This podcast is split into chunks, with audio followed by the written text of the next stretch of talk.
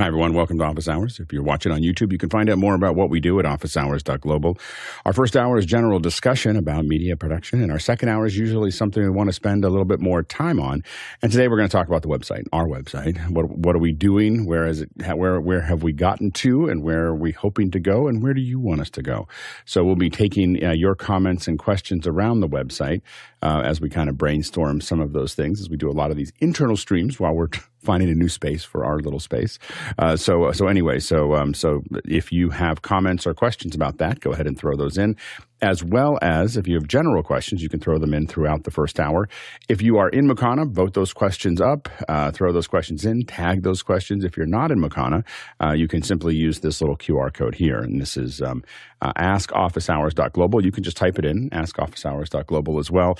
And you can ask questions there 24 7. So we uh, file them all in uh, at, the, uh, at the beginning of the day. And, um, and so if you've got questions, go ahead and throw them in there, and we will answer them as well. All right, let's go ahead and jump into the questions. Jason, what do we have? Alexander Knight in Port Coquitlam, BC, Canada writes in How would I go about creating rolling credits similar to what Office Hours has for a podcast? I have a free version of DaVinci Resolve. Go ahead, Mitchell. Uh, the trick to doing a rolling credit so it's silky smooth as it goes up um, is to make sure you set the speed and the positioning and the size of the font so that uh, it plays nice with the sub-pixel rendering that might be going on. There are some plugins out there uh, that calculate uh, each pixel as it moves up one step. It doesn't put it in between pixels, which is what causes the jitter or judder, as uh, Courtney calls it. Um, I do it in After Effects all the time, and I use an expression which uh, Chris was able to dig up uh, that uh, calculates every single frame as it renders it out. So I know After Effects isn't what you asked for, I'm sure Resolve will work as long as you make sure that if you're getting too much of that judder or jitter, um, try uh, changing the speed, try changing the size of the font, try work, uh, setting it where it starts. You just got to make sure it doesn't get in between the pixels. Go ahead, Chris. Um, I think the official word is uh, jitter, uh, according to this YouTube video, jitter or judder. So we, we've solved that problem. There's a website called End Run, which has um, tons of tutorials about how to. Uh, uh, it's a lot of information about how to how credits are done and how to do them well. And from that uh, video that I showed here, there's actually a link to a Pastebin site which has that expression that um, uh, uh, Mitchell was talking about, and it's an a very short tutorial. I think it's um. Uh, I go back to here. I apologize. It's like yeah, it's a four minute tutorial on how to do it, and it's super easy. You you make a null object, you paste the to, the thing into it, and then you parent it to the text. I would recommend that you use Illustrator. So so the answer, Alexander, is what Mitchell and I would say is make it outside of make a file outside of uh, Resolve and then bring it in. And is it end run or end crawl? Uh, go back. End, end run. End endrun.com. Oh no, I'm sorry. Look at this the the type. Oh, look at this. It says right here end run, but it is called endcrawl.com. You are correct. Okay. I was like, I was like, there's a new site that does there's this. There's a new site on how to make credits. but um, but the trick that what Mitchell was saying, the trick is is you got to get the speed right, and and this is one of these things where um, technology and and you know physics uh, and technicians are going to always butt heads with producers because the producers are going to go can you just make it a little faster? No, I mm. can't. There's there are a few speeds that it will look really good. We are no longer paying for the film. Like we do not need to cut, make it go faster to save money on film. That's what it used to be. It literally it used to be uh, that you know if you multiply that by six thousand, this is how much it's, it's going to cost us. You know, uh, eighty thousand dollars to put to run it a little slower. I mean, literally, I've been in those conversations. It was I'm just kind of like it's just digital bits now. Uh, go ahead, Mitchell. I was going to do a, a, tutorial, but Chris just did it, and uh, just to show you how simple the fix is. But looking back, there used to be a day when we used a Chyron to do a silky smooth uh, uh, crawl and credit, whatever you want to call it, um, and uh, have no problems with it. And by the way, there is a website that uh, film producers use to do crawls. They just type in the information, and the company will output the uh, the the credits for you with that silky smooth um, uh, crawl at the end. Whatever The- they use internally, but there is a site that does that. And, and and everyone should use it because most films do not have that. Like what you see is a jerky, uh, jerky crawl. Um, on when I when I go to a theater, I mostly notice jerky crawl. One thing that will that makes that worse is black, uh, white on black. So if you do uh, the contrast makes it worse. Um, uh, I have done some where I've added just a little bit of motion blur, and it actually smooths it out a little bit um, as well. So that's something you can do. It makes it a little harder to read them, um, but it but you know, and for most people, you know, it's a the the credits are really important because that's what ends up in IMDb. you know, so so it's it's useful to be in the credits so you can have those things. Um, the uh, but I don't think you should be really modeling your your closing credits. Uh, after office hours, I mean, it's good. It's, it's it's very very solid. But I think you should look at a series of unfortunate events. I think that's really the the that's the high watermark of end credits. Um, is is a series of unfortunate events. I mean, they do break into. It's so Is that a movie? What is It's a movie. It's a movie, and it's just the best. Lemony close- Snicket. Lemony Snicket's a series Is that, of is that the one where they run it backwards and it's not No. going up, it's going down? No, no, no. He, he- it was all done in After Effects, and it was done in about ten days. I was actually in Albuquerque. Uh, they did a the motion graphics. There was a there's a motion a a great. Did we just miss it? I think we did. A great motion graphics conference that that um, is done in Albuquerque, and um, uh, and uh, it is. Um, but they had the guys that worked on it, and it was like 15 days or something like or 10 days they did the whole the whole closing credits. And they are just a work of art. You know they're little 2d they're 2d planes inside of 3d of, of him in the ocean and bad things happening and everything else. It's super creative uh, I love I love opening credits and closing credits. Um, I don't you know like I, when they're done well, and uh, I think that my favorite is the my favorite open is probably the Kingdom, and my favorite close is probably the uh, Lemony Snicket. Yeah, go The ahead. The Kingdom is amazing. It's Just we've talked about it before. we've talked about the you know the thing with the kingdom is uh it shows you how you know it's what to me what education like it it gets you up to speed about what what's going on for the for the movie in two and a half minutes like in two and a half minutes i'm going to teach you something i feel like that's what edu- you know that's as close to what i would call a b212 education uh, b212 education when i when i refer to it as uh you know, when in the Matrix, where they where she goes, I need a I need a program for a B two twelve helicopter. you know, like and so. Uh, anyway, so yeah, it's it's good. Yeah, good, Mitchell. Yeah, I was just going to say, uh, and if you give up on the rolling credit, you can do the one that fades up and fades down, fades up and fades down. That's perfectly legit.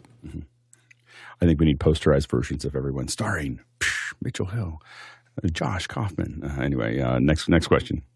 Chad Lafarge in Columbia, Missouri writes in Chris, as an editor, how would you approach making a super cut or montage of our office hours birthday song tradition? It could start with a more recent or current one, like, oh, yours. Chris, So here's how I here's how I would go about doing this. There is a website that Jonas uses that can search the text of uh, of a of a channel. Like it does the whole channel, and so you would I would search for words like you know birthday or uh, this is embarrassing or don't be weird. That would be one of the things I would. That's one of that's one of We can't Alex's do that, mantra Yeah, but- but we can't do that don't here. Be weird. so but but it is What's it called? again? film what? But it is uh, but it is your birthday. Yeah, but Isn't it true, be- Mr. Fenwick, that today is your birthday? yes or no answer only. Yes or no answer. Don't don't try to explain it. Your Honor, when I took an oath, I I oath I swore to tell the whole truth, the whole truth, and nothing but the truth. I cannot answer that question with a single word. This this lawyer is asking me to perjure myself. May I please? He give swore on a? Spider Man comic, Your Honor. All right, here we go. Is everyone ready? Don't be weird. All right, is everyone, everyone, everyone ready? All right, all Don't right, be so weird. We're not. We're just. We're, it, it, there- there's no way to not be weird on this, but but it's but it is what it is. All right. Um, so I will start it. I will start it, but but uh, um, everyone just try to follow me. Don't try to listen to anybody else. That way we almost all stay in sync, except I'm slightly ahead. All right. Uh, Chris makes it harder when he does that. So he's just trying to make it harder. Okay, here we go. Happy, Happy birthday, birthday to you. Happy birthday to you. Happy birthday, dear Chris. Happy birthday to you. There we go. and many more. And many more. But there is that website. It, it- Mickey, can you say it one more time in my ear? It goes right back to it. All right. Yeah. The, happy birthday, Chris. Films, Filmot, Filmot. Filmot. There we go. Okay. Courtney, And did you want to add something, Courtney? text of an yeah, I was just going to suggest that uh, Mitch, in, with his uh, graphic skill, create a bouncing ball over the lyrics that we can play as a lower third to keep us all in sync. Oh, sync. yeah. Yeah, that's exactly. We did that. Here's the funny thing is, so there's an uncanny valley problem with the birthday thing, which is that we did that early on. I did a bouncing ball version of this, and people got close enough that it was actually super weird. There's something about the car accident version of it that actually works. And as soon as we got close, you just heard that we were all out of tune and there was a whole bunch of other things. So it, it actually, I gave up on it because when we got close, it sounded worse than when we were just kind of doing the best we could. so I decided to stop. We could, Be we could practice. meatball. What we could do is start practicing as a choir. You know, like we could have weekly meet, happy birthday meetings, and that wouldn't be weird at all, would it, Chris? Well, why don't we use that Like, I- I Far can't- Play app that uh, was You know, I a mean, this distant relative thing. of mine uh, wrote the song. Hill. Oh, nice. Um, and uh, is not getting any royalties for it anymore.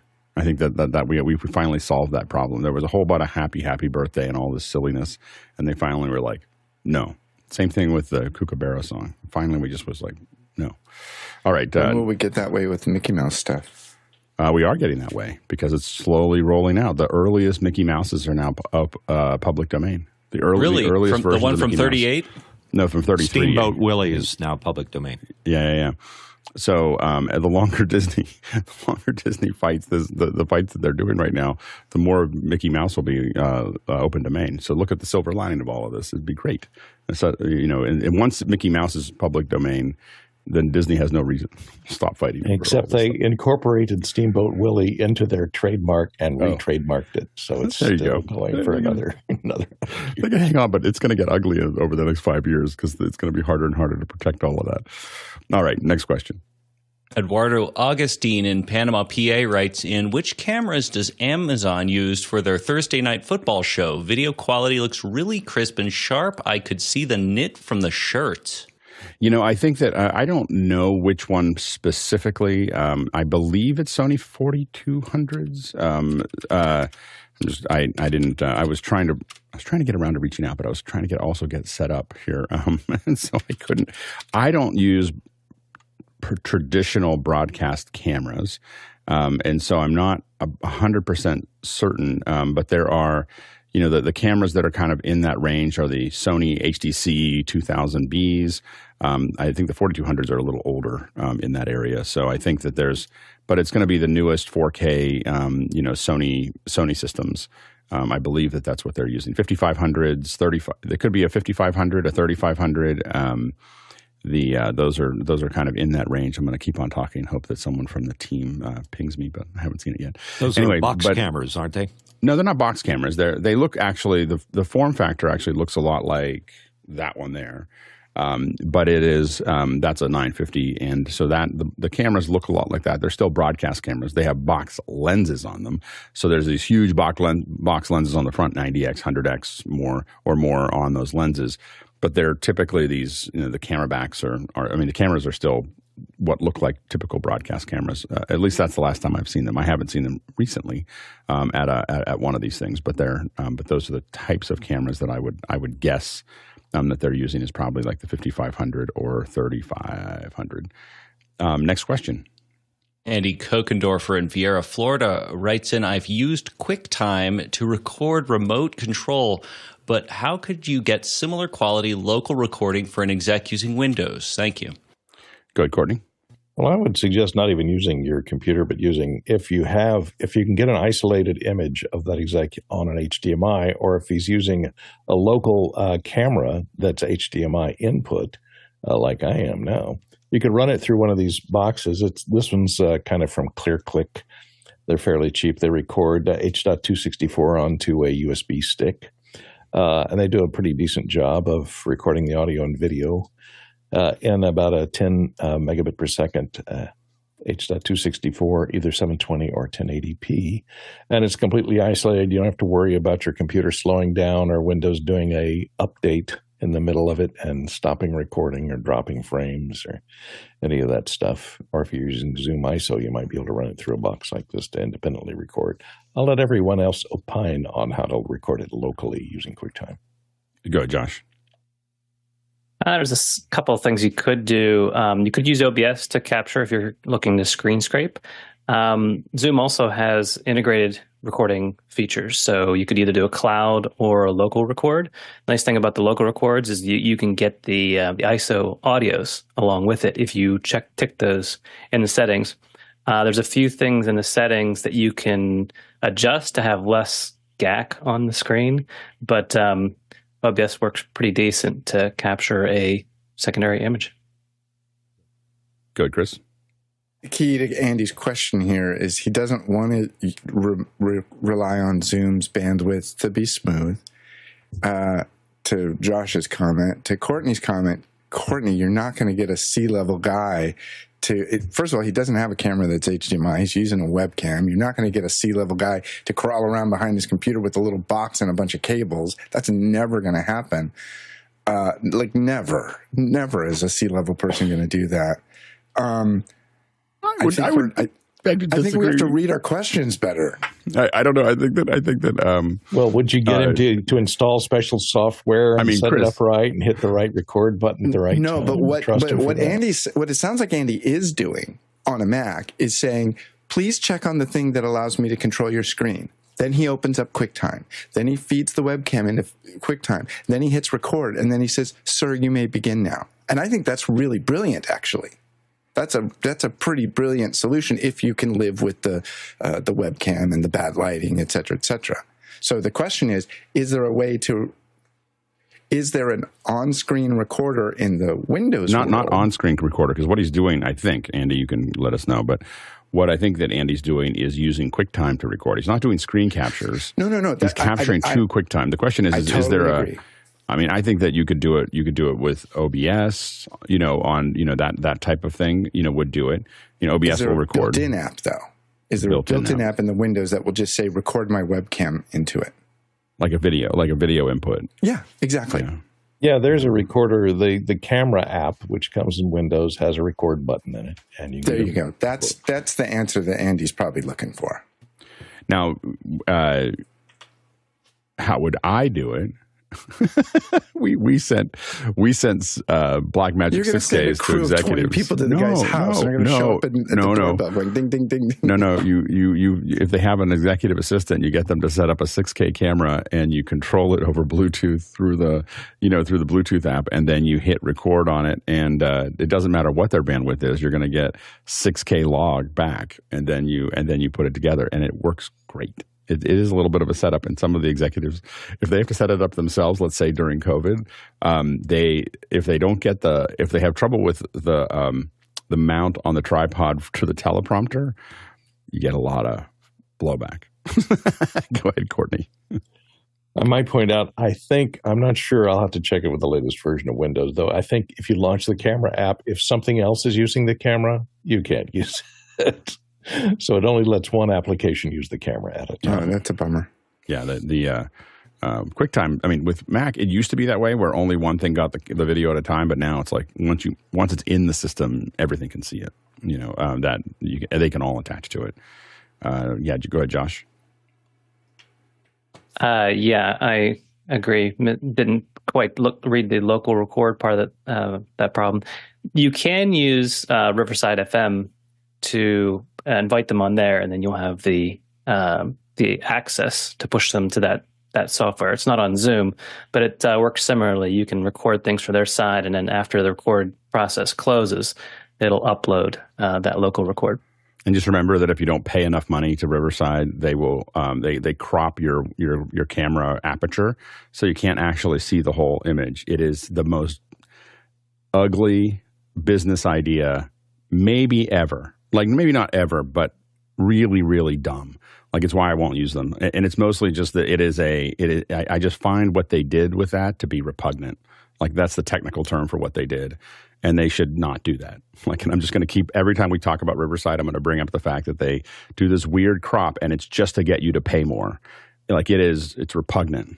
So Yeah, are, ahead, are you saying you Are you saying you don't like it? I'm, It's I'm a little confused. It's not that I like it or not like it. I'm just saying that the um, the technical term for it is repugnant.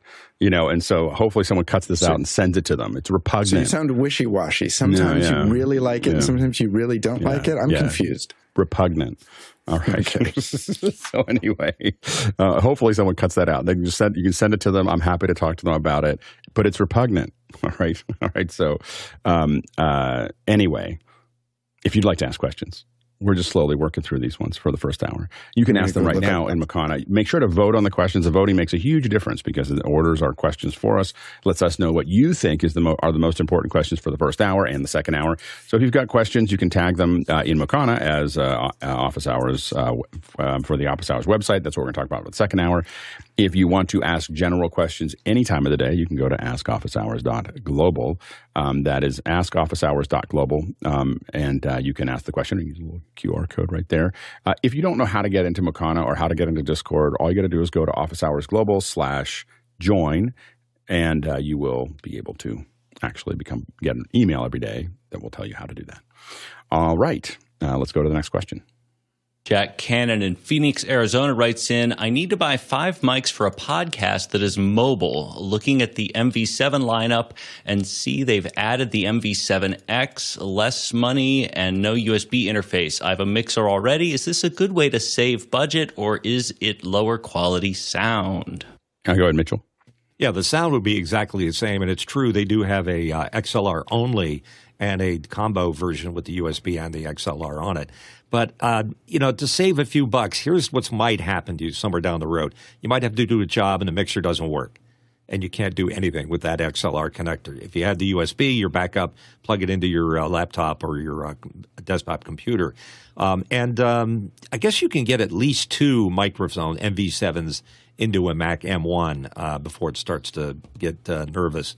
But um, I think uh, the uh, the USB is a good thing, and it's a little bit of an insurance policy. So I'd recommend you stay with that. Uh, go ahead, Courtney.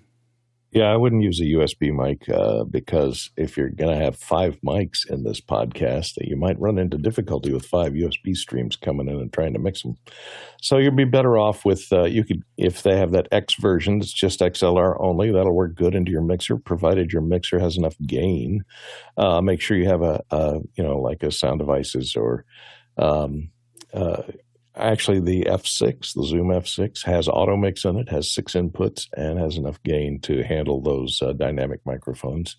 So that's be good. Uh, you said you have a mixer, so just test it uh, with that mixer to make sure you can get enough gain out of them uh, with those uh, MV7Xs that are XLR only.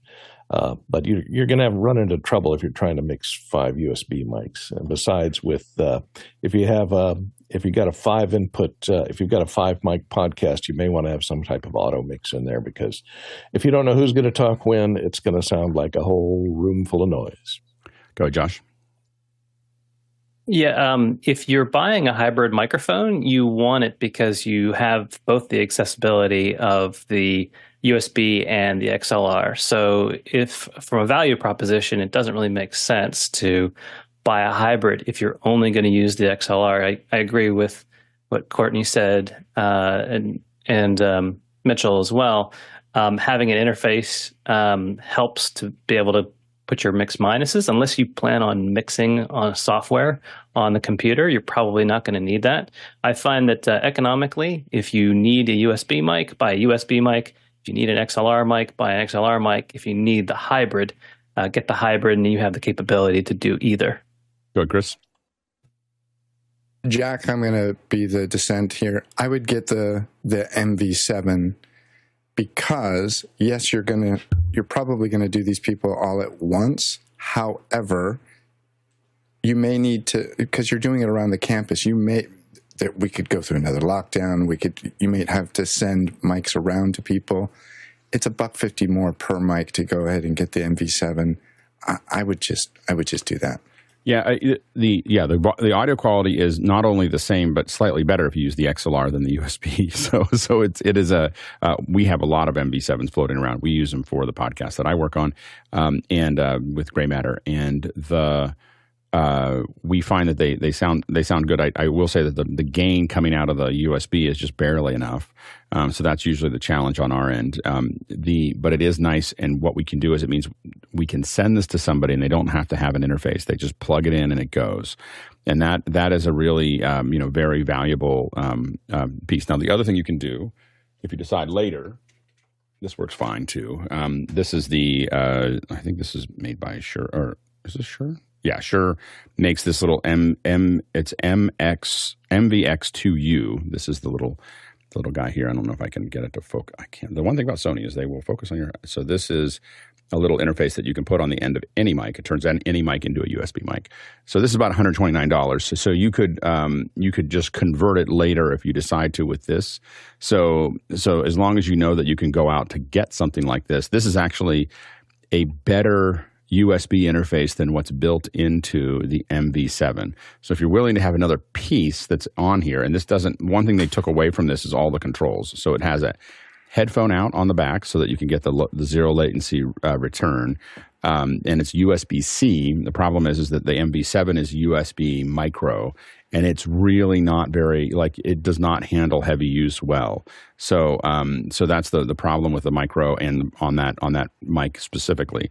So my temptation would be to get some a couple of these and then get MV the MV7Xs. We use the MV7s because I don't want to think about another piece of equipment, but I am on the border of getting these for even for the ones that we have the USB micro because the micro jiggles out a lot. Um, and so that's the only the only thing. This produces a better a better result there. So that's something for you to think about there. Um, you know, and I don't. I think the price. I think you'll end up buying this for the same price, the same as the delta between, or very close. Maybe not. It's not a buck fifty. I think it's like a, a, a hundred bucks or ninety bucks or something like that between the two. So you might pay a little bit more for these later. Um, you know, if you decide you you want to add a USB, but the USB there will be better than the one that's on the actual mic. Um, and remember, there's an M- MV7 DB. I don't think that that improves the quality of the. It just makes it louder, um, and, and, so uh, the quality of the preamp. Yeah, go ahead, Chris. Yeah, I'm. I just when I was reading it, I was like, oh wait a second, there's a mic I didn't know about. So to be clear, we all know the SM7B. That's like the classic, you know, uh, large diaphragm, blah blah blah. Then there was the MV7, which is the USB slash USB uh, USB slash XLR. Recently, they came out with the SM7DB, which is the one that has basically has a cloud lifter built into it. What is the MV7X? And that's only one hundred seventy nine dollars right, that's at the, Sweetwater. That's the that is the MV7. Yep. That's what that's what he's talking without the USB. So I'm saying that oh. You could save money on that and just get a bunch of MV7Xs. And then if you decide that you need to send it to somebody, you get one of these and you send it out to yeah. them. Um, because this is a uh, this will sound this is I don't know if it'll sound better, but the USB interface is a lot better. Go ahead, Mitchell. Yeah. Yeah, I'm uh, I'm voting for the device that uh, Alex has there. I think that's cool. And if you don't mind, would you post that, Alex? That's a Shure product, correct? It is. It's an MV. And, I'll let somebody else post it right now because I'm hosting. But MVX2U. There you go. Um, and the other thing to keep in mind is uh, if you have you if you have USB available, you can plug it into your uh, 15 iPhone. Yeah, go ahead, uh, Courtney. Yeah, but I still think you're going to run into problems if the five mics are in the same location. If you're bringing in people remotely and you're sending the mics out, yeah. But he says here in the in the question, five mics for a podcast that is mobile. So it sounds to me like he's moving the five yeah. mics around to different locations. Which and like uh, and there's the uh, this SM7DB, I was going to mention that, that does have the uh, higher gain on it. So it, it's XLR out, but it uses uh, phantom power. So you got to make sure your mixer has phantom power, all the inputs. Yeah, I think he's trying to save money on those too. And, and again, you can, for a podcast, we have to remember that the auto mix works. If you have to stream it, the auto mix is really important. For a podcast, you're getting all the individual, uh, you know, you're recording all the individual tracks. And so you're going to, fix it in post. You're going to mix it later? Oh, big pain. I would never do that. Oh man, welcome to podcasting. So much of that, um, but you could, you, but you could use something like an auto mix. But but it, but the bottom line is is that uh, you, for a podcast that isn't going out live, you can absolutely uh, automate that later, and it's not. It really isn't. Doesn't take that much time. If you have a if you have a mini control board for it, you can sit there and fix it almost in real time because you actually I, I'll play it twice the speed. I'll go through it and just not twice, but 1.5, and I'll sit there and just move everything around and then go back and tweak everything. And it takes about the same time as the podcast. But we usually assume that there's going to be post in most podcasts. So, uh, next question. Our own Guy Cochran used the QR code from Los Angeles and wrote in Is the new Haivision 460 4K HDR bonded cellular transmitter better than LiveU's offering? And he includes the link. I don't. I, I, so I did take a look at it um, when I saw the question come in a couple a day a day ago, and I I looked through it. I don't see anything that makes it dramatically better than LiveU. I think that the real question that I didn't, I wasn't able to answer looking at the website was how much does it cost? You know, so um, but it looked like they kind of. I don't know if you saw something that I didn't see, but what I saw was them trying to match the LiveU offerings almost feature for feature of like, hey, we can do that too. So, um, so I think that that's the you know the the thing, and I would, I probably let somebody else um, take the first pass at that for production, um, only because it's new and LiveU's been doing this for a long time. so uh, so I think that it, it, it's a it's a, what they're doing is hard. Um, and they may have figured it out. And 5G makes it a lot easier. Like if you're in an area that can get 5G, you get a lot more bandwidth, and it's a lot easier to do. Um, so they might be able to work it out. And and Haivision has a lot of great transfer products that work well. So if anyone was going to be able to compete in this area, be them. But I didn't see anything when I looked through it. When I scanned through it, I didn't. I have to admit, I didn't. I don't. I haven't tested one. But when I scanned through the website, I didn't see anything that stood out like, oh, that's way better than LiveU. I just saw it as they're doing a LiveU, and so it feels like they have to compete on price. Next question.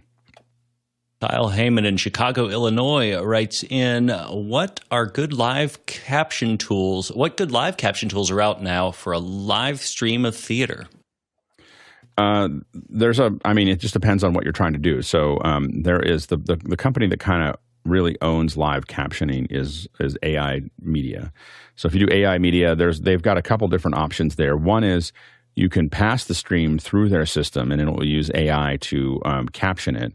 Um, AI Media came out of, I believe, Australia, and a lot of it had to do with Australian laws were very intense about uh, accessibility. So you had to have a lot of languages available, and so um, they built up a, both AI and re- respeaking and and a lot of other things to make it more efficient. And so and then they bought EEG, which is the large in the United States and really in broadcast the the the big player there. So AI media, what you can do is you can pass your your RTMP feed to them, and then have them pass it back out to wherever you're going, and it'll add the captions. It won't burn the you can burn the captions in if you want, but it, what it will do is it'll add it to the actual metadata that goes out. So the what would typically be in a in a traditional pipeline, a line 21 or the VANC data um, is then when usually our encoders encode that as a separate stream going out as typically like a VTT stream that goes out. The AI media will add that in the middle and then give it back to your to YouTube or or Facebook or whatever. Um, the other way to do that is um, is to use actual hardware. So EEG makes what's called a 492, um, and that's going to be uh, SDI, you know, in SDI out, and it's going to add it to that that VANC data there. Um, and the and what what you can do is connect via iCap, and you'll use either something like Lexi or you'll use which will automatically connect to iCap and then do AI as well, or you can have a captioner sitting on the other side typing away. So those are all things that are that are able to be done live um, from hardware. Um, there's Falcon and a couple other ones that are done by that are by EEG, but there's they're kind of blending blending what AI media does, and there's this kind of slow, uh, you know, mix of things that are going on between um, AI, you know, between AI media and where where EEG used to be. So they're just kind of mixing and matching those things. There are other options, and there's going to be many, many options for live captioning as we move forward because of AI. Um, but those are the market leaders right now. Go ahead, Courtney. One question I had is if it's live theater, it's a scripted, let's say you're doing a play that is scripted. Uh, and they've done it, done this performance many times. You could could you load the script in so that you have all the text in there, so you don't have to use AI to decode it, which will delay it considerably. And so, in the live stream of that theater, you're going to be seeing the captions five or six seconds after the uh, or longer well, the, after the words are said. If it's having to decode in in real time, but if it has the script in advance, and you could have someone just trigger uh, trigger each line uh, watching the play uh, to it, make sure the captions go out in sync. I built software to do that on a live TV show uh, right. so the audience could see the captions in the right language. in real time, so they'd laugh at the right moment. So timing was critical, but I didn't know of anything that's out there. Well, the, if you send it to if you send it into their online version, it, it actually syncs it up because it's tying those. It, it, there's no delay in the AI. Like it just it just throws them in, or it's, it's a little bit of a delay, like one or two seconds, but it's really really close. The other thing that we've done is if you send the video, if you actually separate the video and use an HTTP input or some other input into the system, you can set up a system where you you actually buffer the the live stream a little bit and you let the captions run in on their own. So if you can if they go in separately, you, we used to uh, we used to tie the you know tune the buffer in YouTube so that our our captions would line up. The thing you have to be careful of is if the captions get ahead of the video, people won't believe it's real. So it's really, really important to stay. You have to shadow your captions a, a, little bit behind and make sure that they don't actually catch up. Because if they catch up and get ahead, um, then people think that the, the, live thing is is fake, even though it's just it's just a buffering uh, issue. So it's something to think about. Uh, next question. Andy Kokendorfer in Viera, Florida writes in How do you protect yourself and your gear from robbery when shooting on the street? Uh, go ahead, Courtney air private security. That's what we've always done. Is there's uh, at least in Hollywood and in a lot of production facility, uh, you know, places or in normal cities, they have private security firms that will hire a guy to stand there with the word security on his shirt. A big beefy guy is going to chase down, stand next to your equipment and guard it while you're at lunch or away from your equipment, uh, just to make sure nobody messes with it and uh, to keep the um, you know strange people that wander around on the streets out of the shot. Good, Mitchell. Yeah, I agree with Courtney. If you have the budget, if you're a small organization like me, um, there's a couple of things you do other than putting a couple of beefy uh, PAs near where you're staging your gear.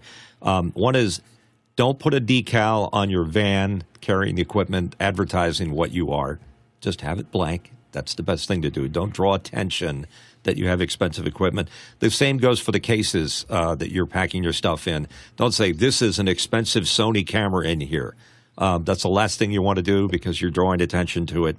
Um, and uh, just basically permits will help too. If you're a small organization, anytime I shoot in a city, I'm getting a uh, shooting permit. It usually requires you have a police officer on staff, and if you have a, a man in uniform or a woman in uniform, uh, that will uh, discourage any uh, petty theft.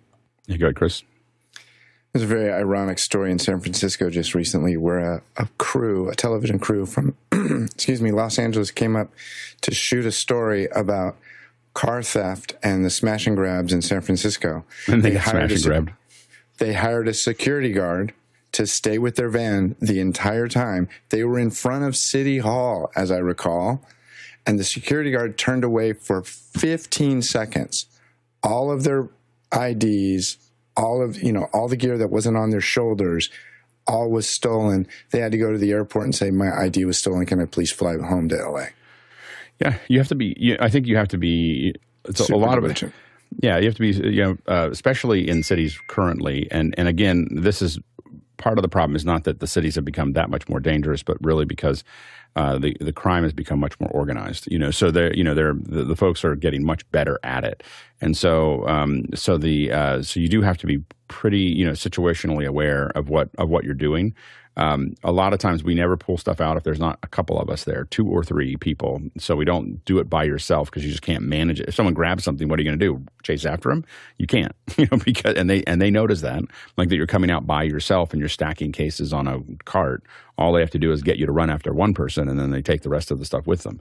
So, um, so you have to, you know, you want to think about that. All of our cases now have trackers, so I, obviously they they probably know that too. But but literally uh, every case that we have, and and now more and more of our equipment have Apple trackers in them. Um, you know, and so that that has to do with um, uh, you know that that at least would let us know where they are. Oftentimes, the most use for the tra- trackers is when we ship them. We know where they are. Like we we told FedEx, FedEx said they couldn't find our case, and we were like, uh, "It's in the northeast corner of your building. I can see it." like you know, so so like you know, I know exactly where your case is, where my case is, and so um, and they're like, oh yeah, I forgot there was that that place that could be, you know, it was like one of a, it was a really funny uh, process. So, um, but as far as protecting yourself, I mean, we've had very little of that, but we do all of our computers have um, sub BIOS level tracking. So we've had people steal our computers, and we know exactly where they are. We know where they are. We know what they're doing. We can even take screen captures of what they're doing with our computers. Like you know, it's you know, so um, you know, so a lot of that stuff you can kind of put into the system, and and then you the biggest thing is insurance for loss because you will lose things while you do production.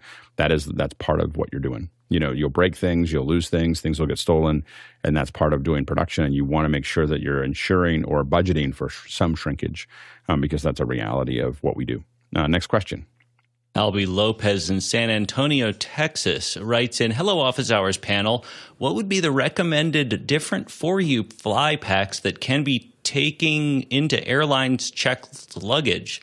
Some cases don't have much padding and looking for an alternative. And what recommendations for power? Thank you. Uh, go ahead, Courtney.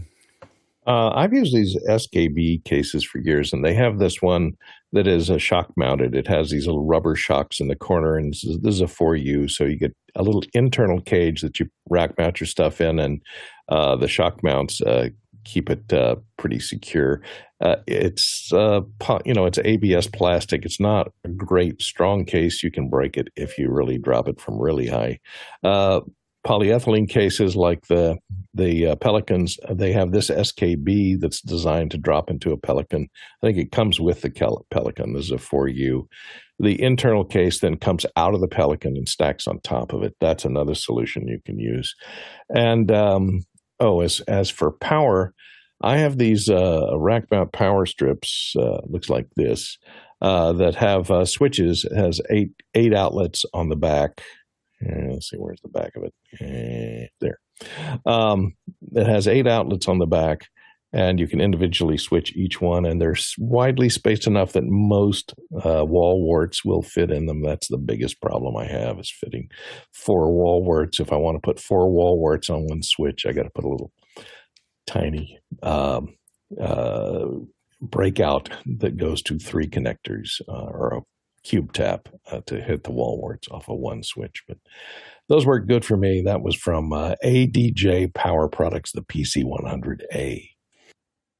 Yeah, we use a lot of the SKB ones that you can pull out, and we find them to be pretty effective. Um, so they uh, uh, what's nice about them is is that you aren't having a case inside of a case. They're already racked up. You're not putting them in there. You just pull them out, and they go up to about 10 U. You have to decide how deep you want them um, to make that actually work. They don't work with really really deep um, pieces of hardware, um, but they work well, and we use a lot of them. What we do also is they they've gotten better where they they have little feet and little receivers for those feet on the top of them, so they all kind of lock together as you go up. A lot of times we'll run a ratchet stretch, a ratchet a ratchet strap around them and then close it. And we usually have those with our kit anyway because that's how we put them onto our uh, onto our, um, our rollers when we come in. And so we and it just makes it like a very a pretty solid piece of of, uh, of gear there.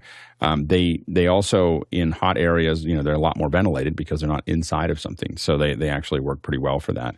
Uh, we've been pretty happy with them. The key is to really think about when you put them in you have to think about support and how that support is going to work with larger items. You have to be very careful when you it's with shipping that your that you that the items that are long and have a lot of leverage are packed correctly with other items around them to support them, whether that's you know shelving or whether it's other items because there's a lot of torque there and so what ends up happening just remember that take your case and drop it for four to five feet and you should know like you should feel okay that that's what's going to happen to your case because that's what's going to happen to your case it's going to get thrown off of things and thrown onto things and so you really have to think about you know long we we worry a lot more about longer things than than shorter things because of just just inertia and leverage go ahead uh, courtney yeah, I was just going to mention that the the cantilever effect. You're going to bend the ears on that rack mount stuff if you've got a uh, you know 16 inch deep uh, piece of uh, equipment. And what I do is I take uh, blocks of ethafoam, which is that fairly stiff uh, polyethylene foam, and put it if there's any gaps between the uh, the rack mount piece below or above, and I'll wedge a small block of foam in there to absorb the shock and to support each one. So there's a little stack of foam going all the way up, so that the back ends of each of those long uh, long items are supported. So when, like he says, it slams it down, the inertia is going to damage the equipment uh, yeah. if you don't internally protect each one from the other. Yeah, and you can see here, like this is um, like this one is one of those. Whoops, oh, I guess the, the the front one there, the little square ones are those are those racks, and the rest of them are just coverage. But we use the ratchet straps that you see here as a um, as a way to tie them to our. This is a whole bunch of them going to Japan, I think.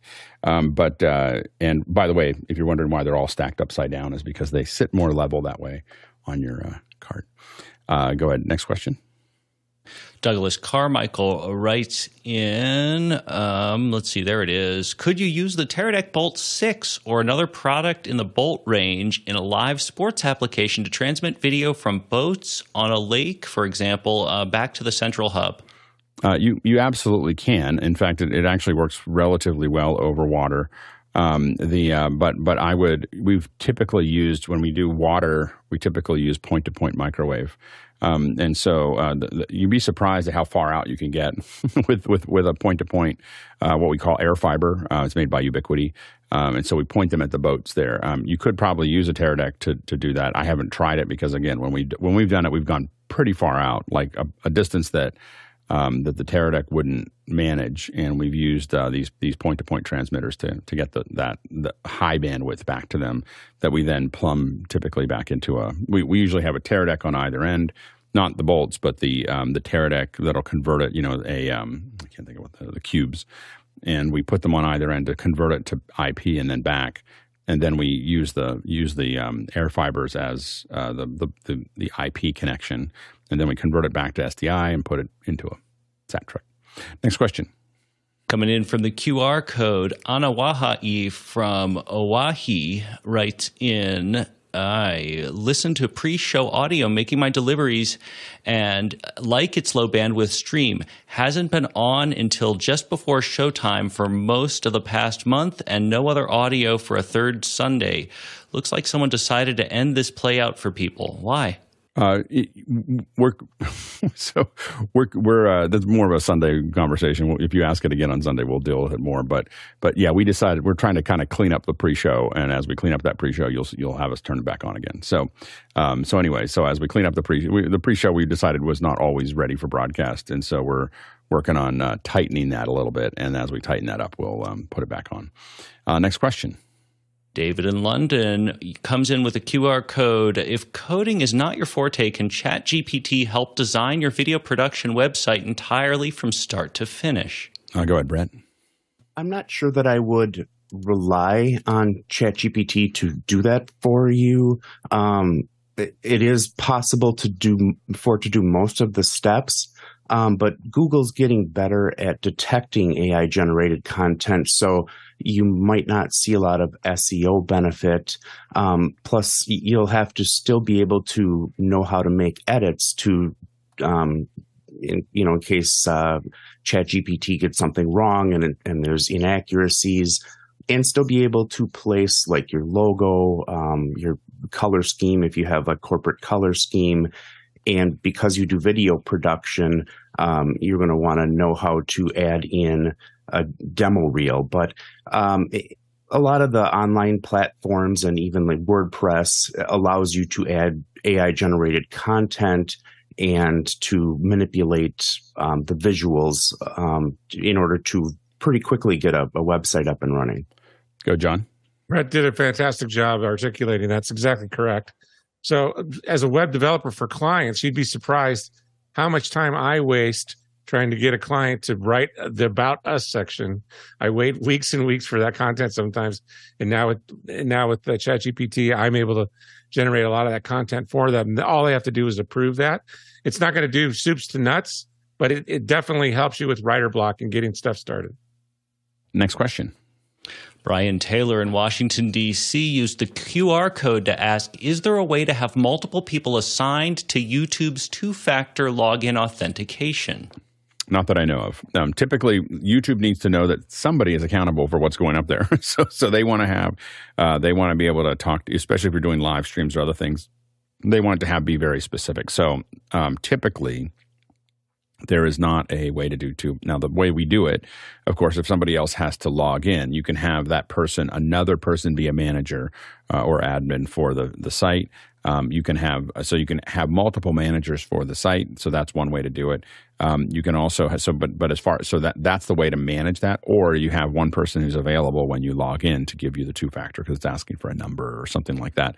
Um, but but managing your manage managing or processing your managers to have different people have access is really the key to that, as opposed to uh, one one person managing it. Next question. Coming in from Mitchell Patera in Poland, can ChatGPT 4 turn an article into a script for a documentary or journalistic film? If so, do you have any advice on how to do it best? Uh, it could, yeah. I mean, I, I don't think it's going to win any awards. I've, I've had it write scripts for me, um, and uh, you know, they're. I will admit, they're as good as some of the stuff I've seen on Netflix. Like, I mean, like they're definitely like the scripts are. Some, I've seen some things. The, the scripts are not great, um, and so, uh, but I, but I, you know, but I've I've asked it to do things. I asked it to do one time with a. I wanted a, a, a romantic comedy with two slugs in a in a high school, um, you know, uh, you know, aquarium, uh, but but shot, but it's but it's a it's a romantic comedy shot by um, Michael Bay and so there was like this that and it and it, it gave me the most classic like romantic comedy thing but with a race in the middle that had them had two slugs racing on some kind of thing and there's a whole process. And so it built it built it it, it did all of those things well.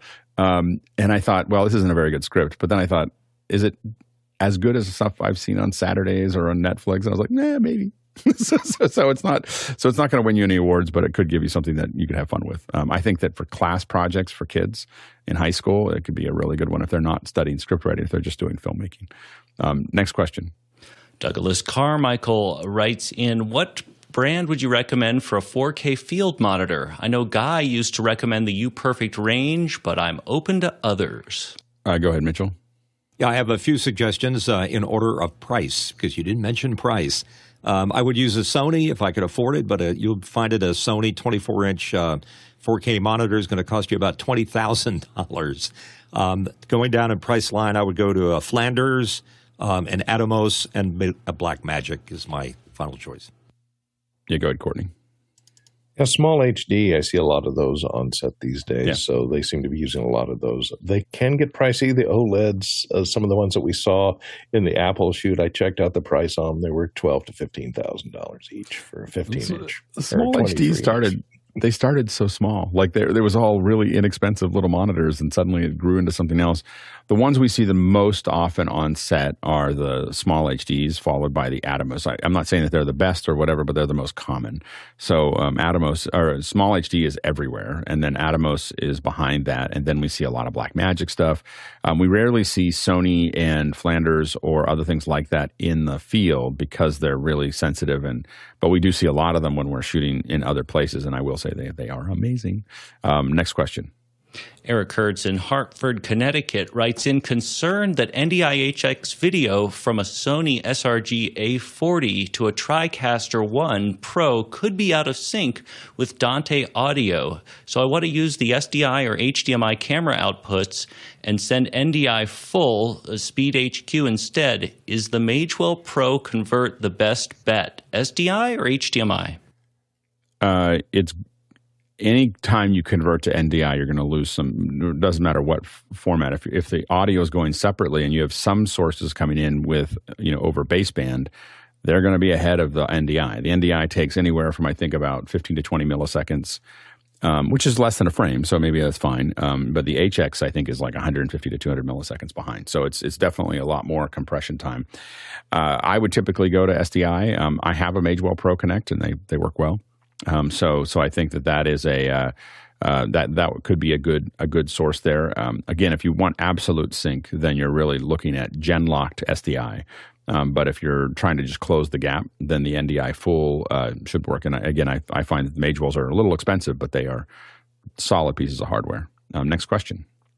Andy Kokendorfer in Viera, Florida writes in Warning, a set Zoom minimum client to 5.15.5 or later, or Zoom ISO will not work. We had set minimum client more recent than uh, 5.15.5, and Zoom ISO could no longer connect. The reason was that Zoom's SDK is dragging behind Zoom production version. Um, the Zoom minimum client to well, that's a the five fifteen five is really old. I think. I mean, I think that that's like a that's an old update. So I, I would definitely push it forward from there. Um, but I don't know exactly. I mean, that's a I think that's a last year update, if I'm correct. I mean, because I'm on two sixteen something or other now. Um, and I don't think they've done that many updates, and so I'm not yeah. sure exactly when it is, but that's a that's really long in the tooth. So yeah, um, and we've we've relaxed a little bit, but oftentimes we've in the past pushed this one. I know in the past with with the, when we were doing the webinar with everyone, we pushed forward about we were about two updates behind the the new version where we just force everybody to go that way to avoid a lot of compatibility issues. Uh, next question. Yeah, five sixteen six is the current one. I um, let's see. Hasma Kajar in Cape Town, South Africa writes in. I um, attach my iPhone 14 and 15 to a car mag stand. Often takes a screenshot when I'm driving. Super annoying. Is there a solution? Um, I'm assuming that it's doing that because you're hitting the buttons. you're hitting the buttons on it that want that do it. Um, so the question is, it's, it's a mag stand though. Like I don't, you must be just, it must be just the way you're holding it. I know that Steve Jobs said that about the cell phone thing, but it's just the way you're holding it. Uh, go ahead, Chris. I was going I was going to say the same thing. It's a magnetic stand. Some of those pinchy stands are really annoying. Um, that's I, watch your hands carefully as you're doing it, uh, Hasmuk. Maybe it's because you're I can't figure out why it would do why it would use the magnetic stand as a way to. I know that I use. Oh, is it possible? Isn't there a gesture for screenshot? Maybe that's turned on, and he's making some gesture. well, it, it, it's po- yeah, shake, it's, shake it's, the, the gesture is put phone in stand. Um, no, uh, turn that off and accessibility. Is it possible that you've turned on the back tap button? There is the ability to, to create a command for back tap. I don't know if you can attach tick photo to back tap, but is that maybe it's getting a tap as it snaps on? I'd look at that. Go, Jason. Yeah. Um, Fenwick, I think, has the most probable solution. But yeah, also if you hit the top volume up and power button and you did an upgrade from the 13 to the 14 and the 14 to the 15, you may still be retaining the screenshot as top volume up and power. So if you're holding it like this when you put it in, that could also do it. I did find that I didn't realize that you can just shake your iPhone and get have a turn off snooze. just go or put it on snooze by just picking up and going, ah. And I, I did it because I dropped it and it just turned off. I was like, oh, oh there you go. So what happens when you throw it across the room at a wall? I've not. I've I not believe that's that. the undo function. That's the uh, super mute. It's yeah, yeah, yeah. It captures a picture of you and sends it to the Genius Bar to, to let them know that you damaged it on purpose. Yeah, exactly. Um, uh, yeah by the way, because um, we just we have a couple a, a minute or two here. Um, oh wait, there's another one here. Let's go ahead and throw that one in. It's out of order um, anyway, but uh, let's see here. Uh, yeah, go ahead. Next question.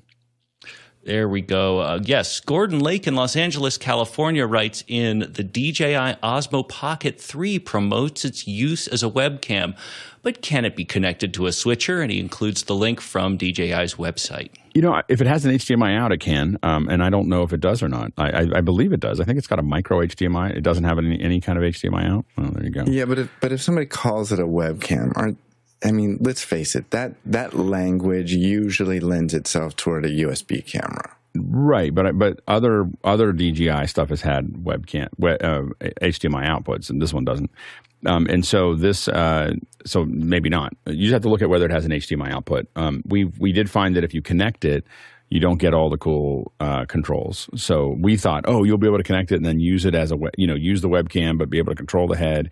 And we thought that might make it better than the link. And the answer is no, because there's no control once you connect it as a UVC camera. You have to kind of literally move it around with your hand. So, um, so that has turned out to not be as good as we expected um, that that to work.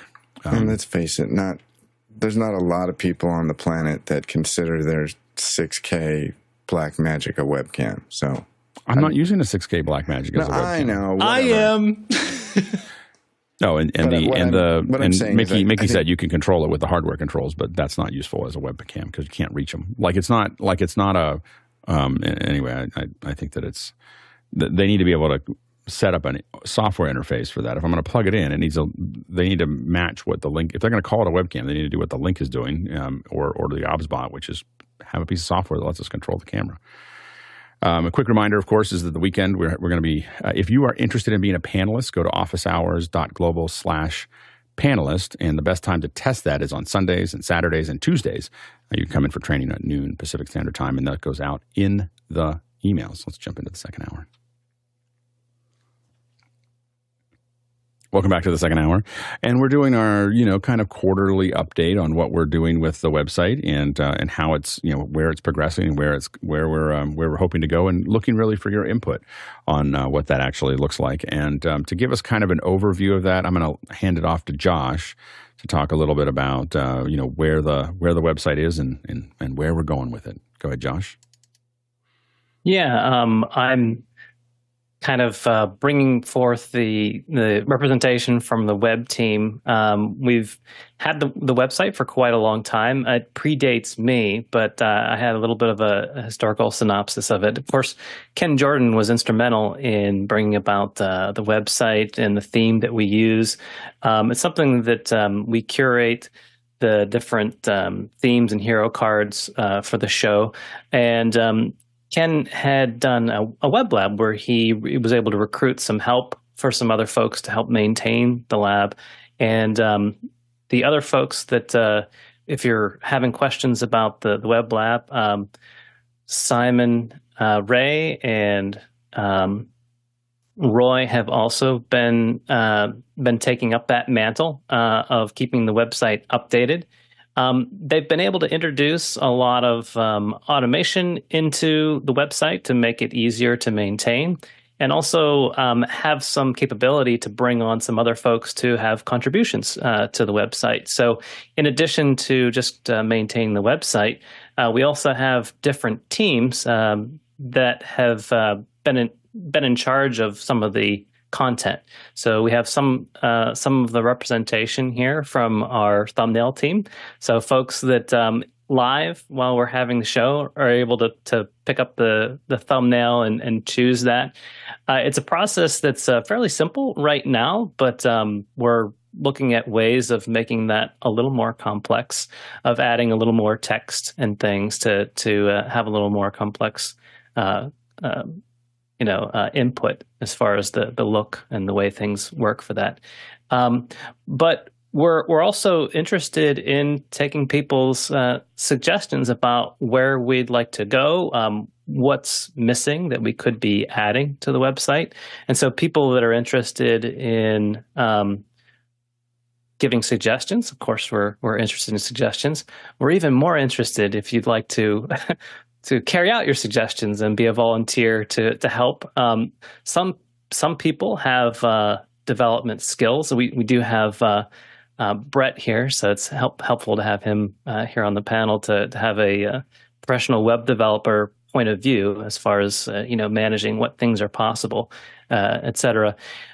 but also, we have um, different opportunities for people that would like to create different content. We'd like to do a few uh, more things. We can talk more about it uh, in our questions, but we would like to add more things as far as um, doing some preparation, doing some uh, field work to add things to the website, people doing research, um, collecting profiles on our guests and panelists. So those are some of the things I can seed uh, about you know requests that we might have and um, some suggestions about how people that might want to help out uh, different facilities we might want to add to the website at a future time. Yeah, and, and so um, and I think that one of the one of the questions that um, and I think some stats came up. Uh, one of the things we do work on a lot is also accessibility, and Laura Thompson I think has the first question. So let's go ahead and read that question, and then we'll talk a little bit about it. Oh, we lost Jason. uh, Mitch, can you read the read the next sure. question? Uh, it's from Laura Thompson in Beaumont, Texas. Uh, Ken Jordan and I did a demonstration of the accessibility of the Office Hours website on uh, 8 2021. At that time, the score was around 97%. What is the current score, and how does that impact decisions for the website? And I think that the current score here is 92%, which is actually much higher than most websites out there. So we, we definitely pay um, a fair bit of attention to that. Um, and, uh, you know, this is, uh, uh, so I think that, you know, I think it's unique for us to spend as much time for the size that we are. A lot of larger corporate site, corporate sites um, will spend time on that on that type of thing. Sorry, I got lost in my um, I got lost in my panel here. Hold on. Speaking of, of websites here, go ahead, Josh.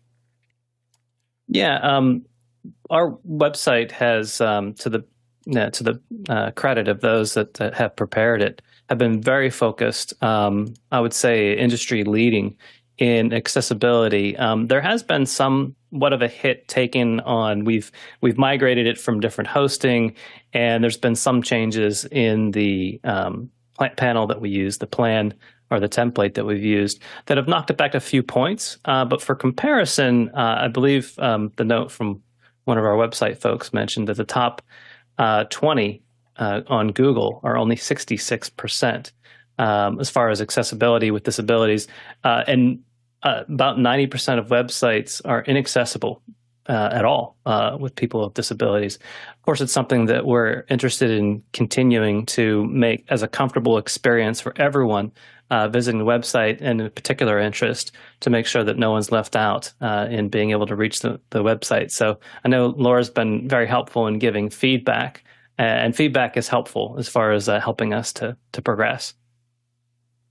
And and we have a lot of folks that are working on the on the on the website here today. So if you if you have things you, you guys want to add, go ahead and throw put your hand up into the uh, or or throw some stuff up. And if you have suggestions or things that you'd like to see from that, one of the things that we're really thinking about is um, as we go forward with the website is really thinking about what we do on the front end and versus what we do on the back end. So there are um, you know there's kind of a you know a discussion internally of um, and let us know what you guys think. Uh, and use you can use the comments uh, or I'm sorry, you can use the question system to add comments, um, and um, and the uh, uh, so you can give us your your feedback on that as well.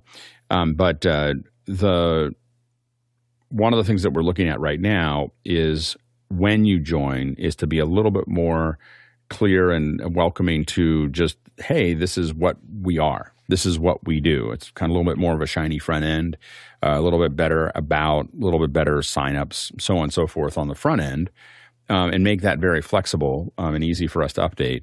And then have a you know a, another piece of that um, that is going to be more of a if you're already in the system, these, these are the places for you to go. you know, and so and and we still make those look nice, but we don't have to. You know, they're kind of managed in almost a separate process. Um, is one of the things that we're thinking about right now, is so that we can so that we can kind of keep evolving what we need internally as you know as a group, um, as opposed to and then and then have the front end being kind of uh, a little bit more of a forward facing um, system that we than than what we've had kind of uh, in the back. Um, and so, you know, I think that you know I'm really thinking hard about that. Um, part of for me, part of it is just wanting to make make it really flexible so that we can update it quickly. Um, and um, and and then, but then be able to put heavier things. One of the things we've talked about in the past is being able to have, for instance, there's a kind of a system by which right now, and this has been the case for since we started, is that we don't know who's going to show up every morning. we turn we turn this thing on, and we just go, and then people arrive. You know, like who's gonna who's gonna be here? Which is, by the way, kind of amazing. Like like you know, like it's if you really think about it, the fact that we've done this a thousand sometimes, you know, over a thousand times, and every single time enough people have shown up to do a show, it's pretty kind of kind of crazy. But what we'd like to do is start working on the back end of having it uh, be a, a a system by which we can invite people to those, let them know what's happening, let and then on the website let you know. Like if you go up and see this website, you would have you know then we would have said you know the all the the list here a couple days ahead of time or the day of. Here are all the people, and then and also giving them each a little page. You know, the panelists a little page that they can have that is like this is what they know and this is their area of expertise and this is what they do and this is you know like all that stuff so you get a sense of you know what those things are you know, um, for every show, and we think that that would be a, a, huge value to the viewers as well as the panelists, and so, so those are things that we're kind of you know thinking through. Um, you know, I I do have a hope that at some point we start doing. I, I look at at um, uh, um, Wirecutter as kind of like a like short articles about things that are interesting. You know, I think are something that we could do. We just need to, again, if you're interested in content as well as web development, you should reach out to us because we're interested in looking for folks that want to do content that's related to our pro- uh, project. I, I mean, another thing that I I kind of I look at all these links we put into Discord every day, and I think we should put an RSS feed out of like this is what we discussed every day, and and you know an RSS to all those links so that people just get to if you just you know for me i use the program called flipboard. If i if you had a flipboard you would just be able to every day see the 30 things that we talked about during the thing and flick through them as as you want to. Um, yeah uh, go ahead uh, next question Coming in from uh, me, Jason Bation, Albuquerque, New Mexico. Uh, what makes for a great still frame? Go ahead, Adrian. Well, a great still frame is one that represents what the show's about. So if we look back at last week where Chris was Fenwicking audio, then you know we picked up a frame of Chris looking quite content at the end of that show that everything had worked, and we then put it together up with a SuperSource of the stuff on his desk.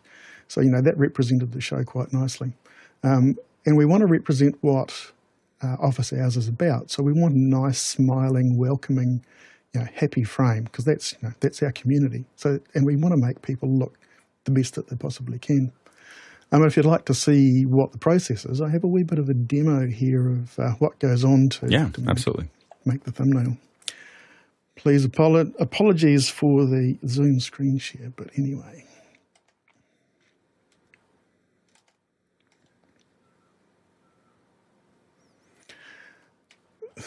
So as we go through the show, uh, usually sit in Makana and see what the questions are coming up so that there's anything in there that might possibly be uh, interesting and we'll get some good good uh, uh, pictures from. As you can see here, we had a, a, bit of a comment this morning. So once we get to something, then we, we roll through in YouTube and then we just frame through until we get something that looks pretty close and we'd like to see some eyes and a good smile and you know, nothing nothing too much. And then you'll drop into there. So that's the one that I've uh, picked up for this. And then we go and upload it into the website.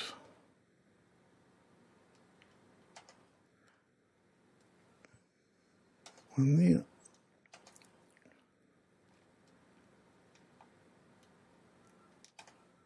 And of course, live uh, live demos are always the best thing to do, aren't they?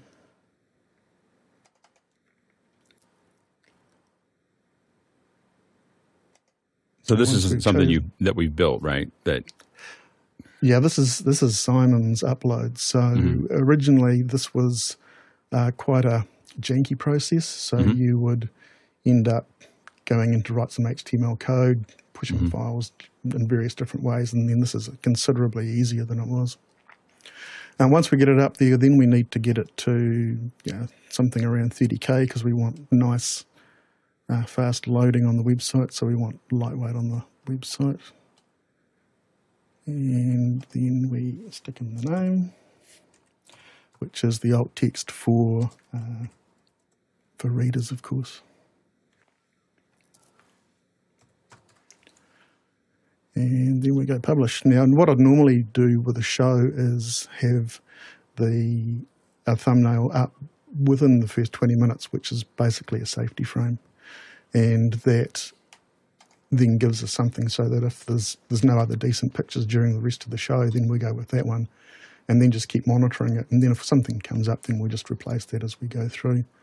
Uh, quite often we've got to work around lower thirds, QR codes and things, so we'll take a a clean plate. So whatever somebody's wearing in the day, it doesn't matter what their expression is, and then we can layer that over and, and wipe out the, the, QR code or the lower third if we need to get a decent shot.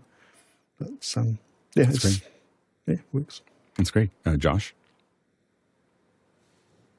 Can't hear you, Josh. Oops. I just wanted to comment on Adrian's demo there. Um, what um, what we've built, what Simon uh, Ray's actually uh, put forward is a system whereby we don't have to expose the innards of the website, but we have a contribution portal uh, that we've made. And it does require, if you'd like to um, help out with folks the on the web team, this is one of the uh, tasks that some of our our smaller crew crew does. Um, it, it is helpful to do that. Um, the folks that are available, sort of those that are available uh, while the show is in progress, because we like to get a, a, timely photo up to be able to do that particular crew. Uh, but a lot of other things that um, we're looking for help for are sort of offline. You know, whenever we're not having the show, uh, where you don't really necessarily not really time conscious, we basically just have a deadline. Uh, you know, between next week or whenever the next guest is coming on. Next, uh, go ahead, Cindy. Uh, yeah, I would just like to talk a little bit about what Adrian mentioned in passing. Advice to panelists: What makes for a great still frame? Look at the camera position your camera so that you're not looking up at the ceiling to see the monitor and smile, laugh, use your hands. Guys like Jason are great because he's always so animated and it and it makes for a really interesting still frame. So uh, so so that, that's the guidance for us. Yes. so, yeah, yes. To be, to be, better better sample. And and one thing one one of the things we we found as we started using the QR code is that we have to be careful about how long the QR code stays up because of course we can't anytime the QR code's up we can't do a screen capture like or you know or it's much harder so it, it's really important that you know so we, we learned oh yeah we have to limit the amount of time that qr code is up because of that um, go ahead uh, courtney yeah, amplifying what uh, Cindy said, I've noticed on my YouTube feed that almost all the thumbnails have people with their mouth wide open for some reason. I guess it gets more clicks. You know, you see, you know, really uh, strange expressions. You know, I it, guess it attracts more more clicks. I'm not sure, but it I, seems to be a trend. So a lot of the trends follow Mr. Beast, and I think Mr. Beast made it very popular to do these kind of very excited looks. And and it's funny when it does. We we we were taking a photo with a uh, with a creator, and they said, "Okay, smile," and we all took a photo, and they said, and then they said, uh, "Fake YouTube smile," and we all went and, and and and and it was a funny it was actually a funny photo but it was the fact that it was we all knew what it was. You know like it was uh, that, that you open it up. But um, now now we think it's going back the other way now because mr beast has decided to smile just smile. Like he's not he's not doing as much of the big wide open thing. So everyone's like oh uh, now that jimmy's doing that we'll we'll, we'll go the other direction. So so anyway go ahead uh, uh josh. Yeah, um, and it should be noticed too that we actually have a pair of thumbnails. Um, if you go onto the website and once we see Adrian's popped his in, and that's live right now for our show. Um, once we pop it in, um, we'll have YouTube actually does a different uh, thumbnail. Uh, is is currently in the process too, so you may see a couple different takes on it as well and we we broke the, the, the cardinal rule of of, uh, of these, which which may have been lost in the thing. Was the, the one cardinal rule I had was that I should never be on the thumbnail. So anyway, so that's a whole other thing. Um, so anyway, uh, uh, next question. Tlaloc Lopez Waterman, this time from Pittsburgh, Pennsylvania, writes in How can we make the search function better? I looked for a few this morning and it was not super successful. Go ahead, Brett. Um, that's a really good point. Um, one example that um, I've I've talked to Josh about uh, in the past is several weeks back there was a really really good show about NDI with experts and and I had to watch it three times just to absorb the whole show. Um, but if I just go to the office hours website and do a search for NDI, you know, it brings up a few different links, but I'm unable to actually determine where is that episode. Um, so being able to um, tag um, each episode with with the context of um, per, perhaps who is the guest or uh, what you know various topics or or um, equipment that's that's discussed would be super powerful. And then being able to do like a predictive search like when you go to google or or on your phone and and it it, it figures out what you're typing um, to be able to give people some of the more popular um, search results would be, I think, helpful uh, as well. Go, Josh. Yeah, those are some helpful suggestions for maybe future development. As far as the question, Tlaloc's question as far as specifically if to search. We do we are tracking a couple of known issues as far as search, and so feedback to the web team is helpful to sort of uh, lock down the base functionality that we currently have up. Yeah, and um, you know, one of the things you're you're going to see me continue to work on doing as best I can, and we're trying to figure this out. So you've probably seen the fact that we fade to black at the end of the hour uh, between the two hours and that has become that went from being very rocky to being fairly stable. I mean we miss it every once in a while but we're we're getting to the point where that's become a norm. Part of that is because we're working on automating the record system so that basically it just goes up to the top of the hour and just cuts the cuts the second hour out and packages it and puts it up on youtube. I mean that's where we're trying to go to there. The same thing that, that's happening for the first hour or not the same thing, but a similar thing, which is that we are um, uh, working towards. You'll hear me say next question, and I'm efforting my ability to take a space there for a second, and then say clearly next question. And what we're working towards is the ability for AI to look at that and go, "Oh, that's a new question," and I'm, I'm going to grab the next thing that, that's you know we're going to remove next question, grab the rest of that, you know, grab the question, um, and and then basically atomize the first hour. So the first hour becomes cut up into little pieces, put up on YouTube as individual shorts or not shorts, but but individual little videos that are all there, and then make play a, a rolling playlist. And that actually, I believe, will actually make it easier to search for them because they'll all have the they'll have the question in them, they'll have the title in it, they'll have exactly you know.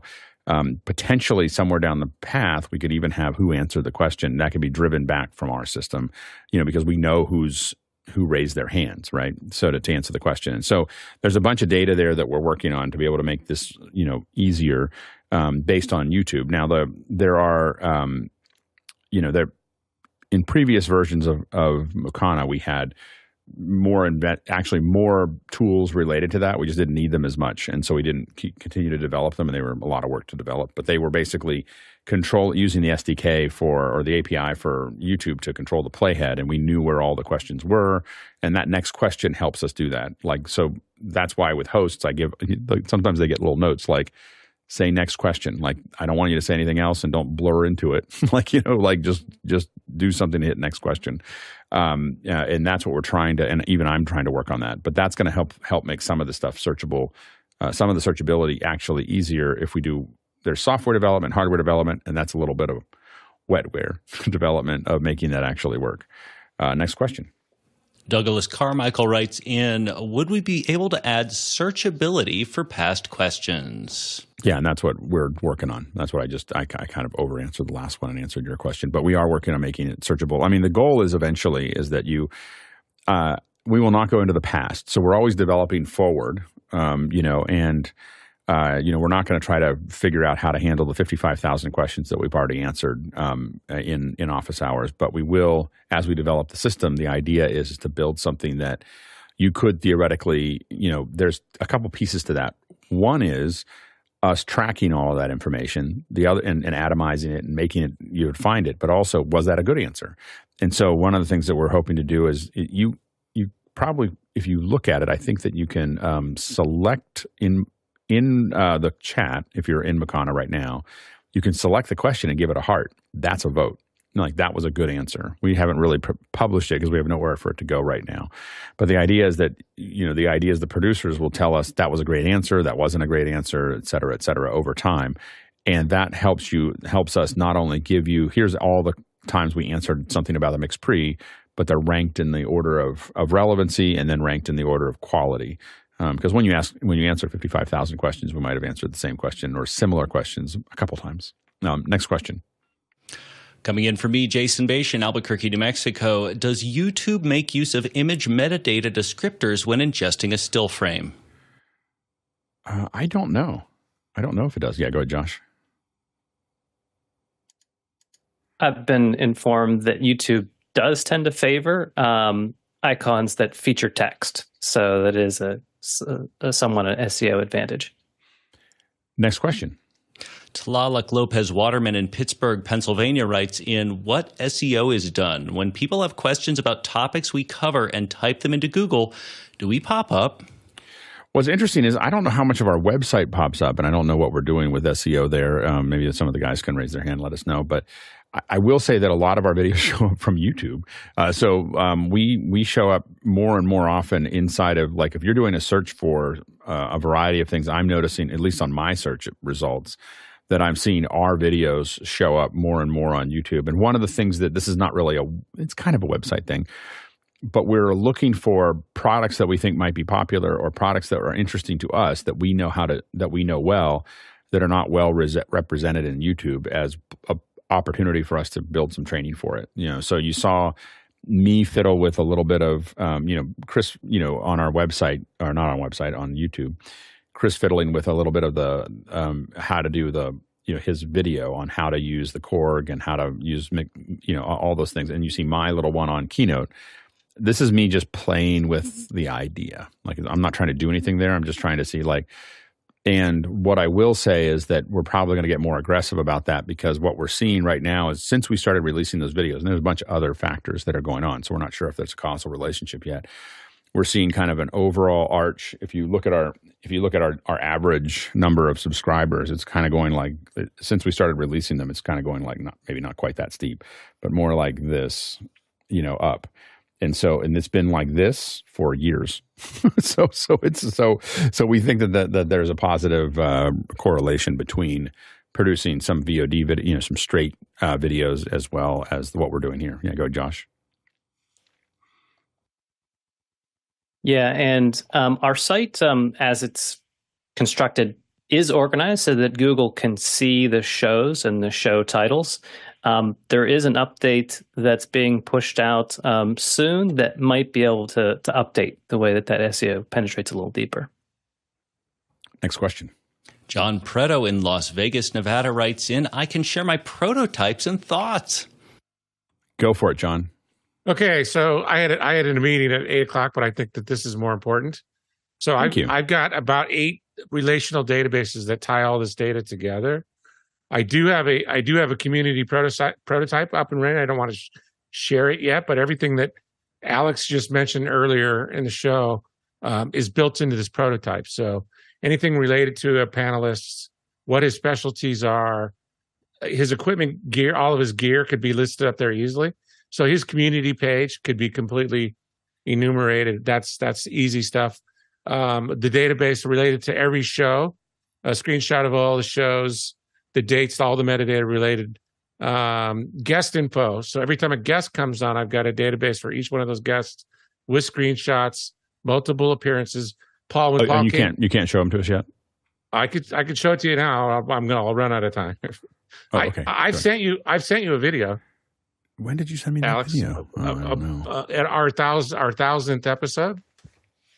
I'll, I'll send you I'll send you a video of of what I've got now, and I'll send you a link to mm-hmm. to the prototype. So I've got a lot of this stuff in works already, and so I'm I'm super comfortable and in, in uh, optimistic of moving in the future. Except yeah. right now, I got to run to another meeting. Okay. Well, thank you, thank you, John, and we'll we'll talk we'll have the, everybody talk together and get this kind of figured out that's great one of the things i want to do is is we were talking about earlier is, is have the front end of the site be something that is potentially even a slightly separate url you know set up where we can kind of develop that and we're really thinking about that and then we can have a lot more of the heavy lifting on another part of the site that doesn't that isn't uh, as you know we're not worried about it as much so that the that front end stays stable and the back end can keep on evolving faster. Go ahead josh.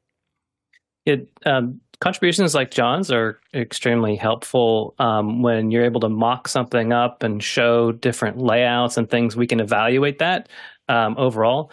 And inevitably there are some uh, ways that we're collecting data now, just in the regular documents that we have. Some people are doing a lot more verbose uh, data collection, like John is as well. So connecting the data that we already have, as well as where we'd like to go, and having for those that are able to do like a mock-up of things. Um, of course, you know, having regular suggestions of things of saying, "Hey, I'd like this or like that" is great. But if you can you can do a mock-up or show exactly you know what your suggestion or idea is and if you have the capability to do that um, that definitely goes a lot further next question Tlaloc Lopez Waterman in Pittsburgh, Pennsylvania writes in Automation can be useful, but it can also be felt by the end user. How do you keep the humanity in the website while making it easier to maintain? Yeah, go, Josh.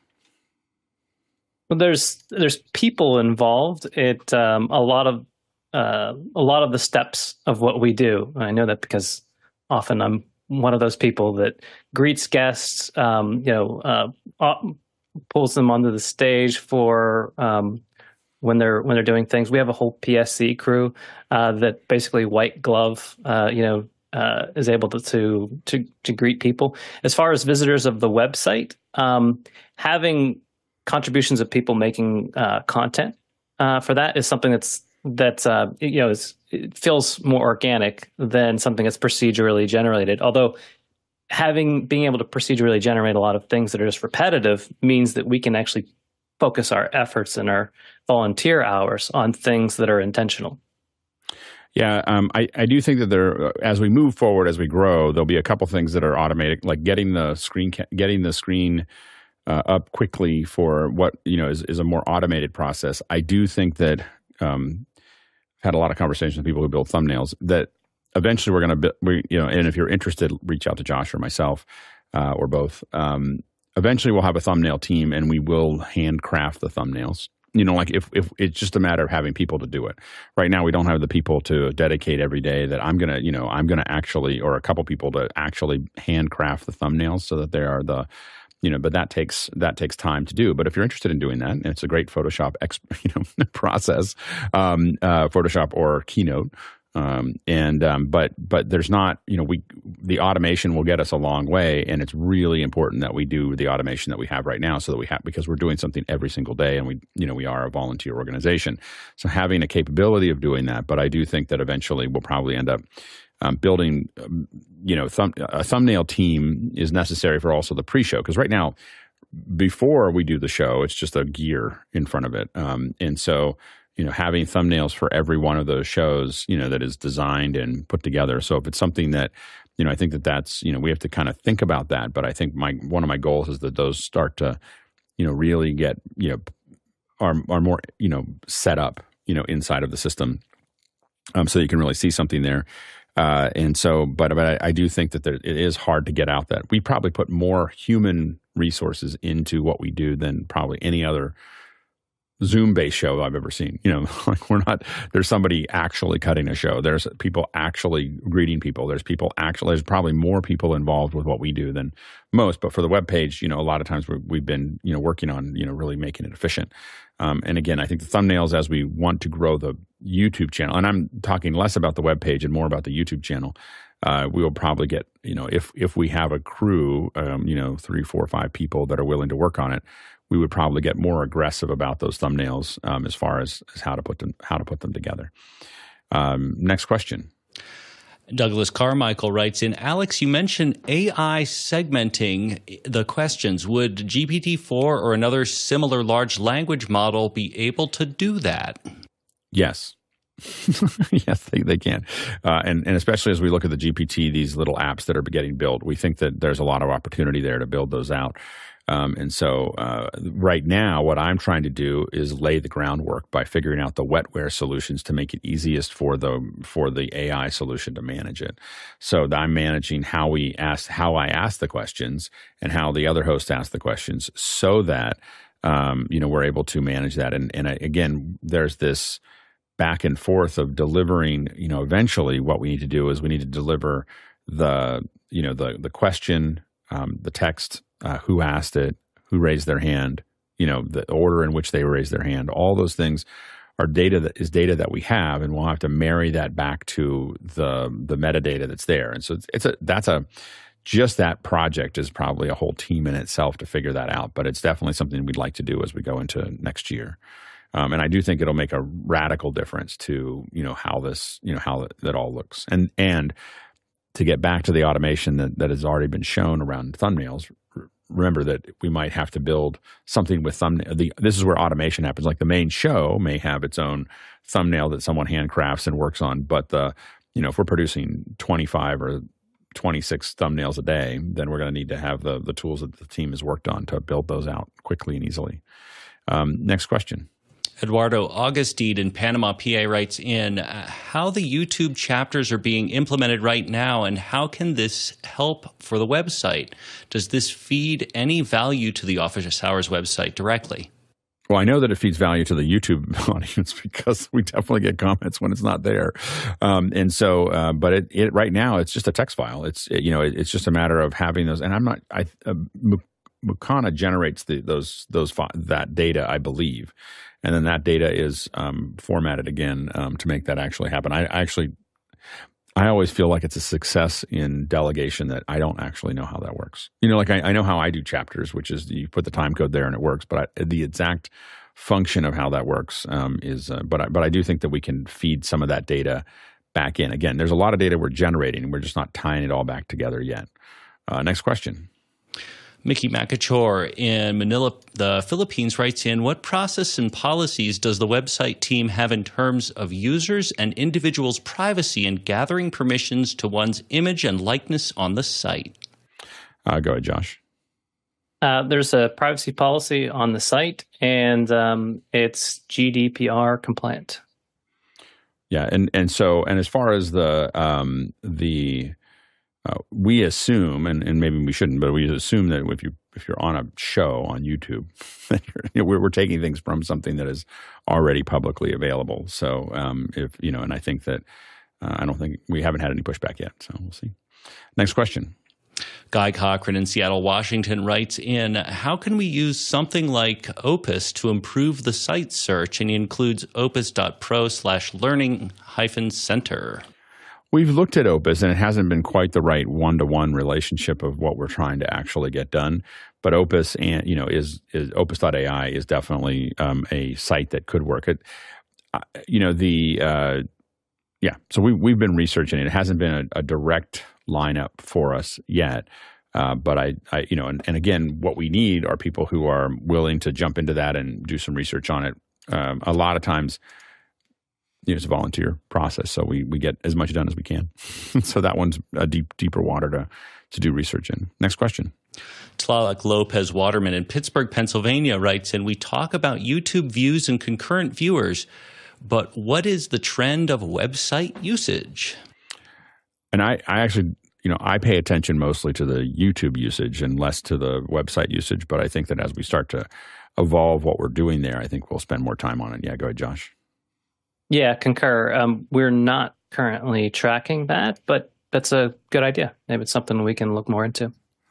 Uh, next question.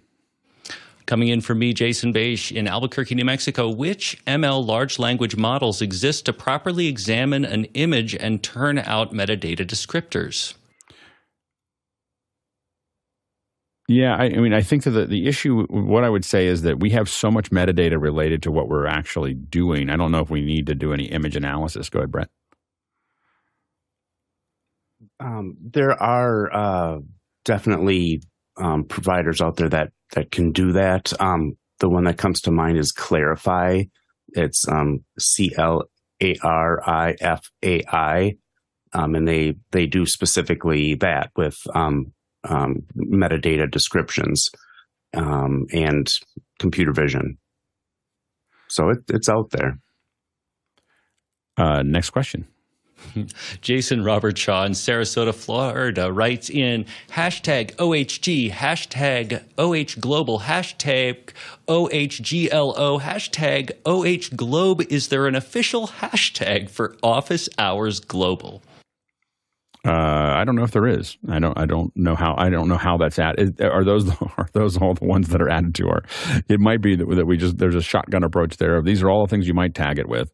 Um, you know, I I'm fine with hashtags. Uh, I will say that I work on a lot of social campaigns, and I have a fairly dim view of the value of hashtags. You know, hashtags, and so I allow them to be added to it.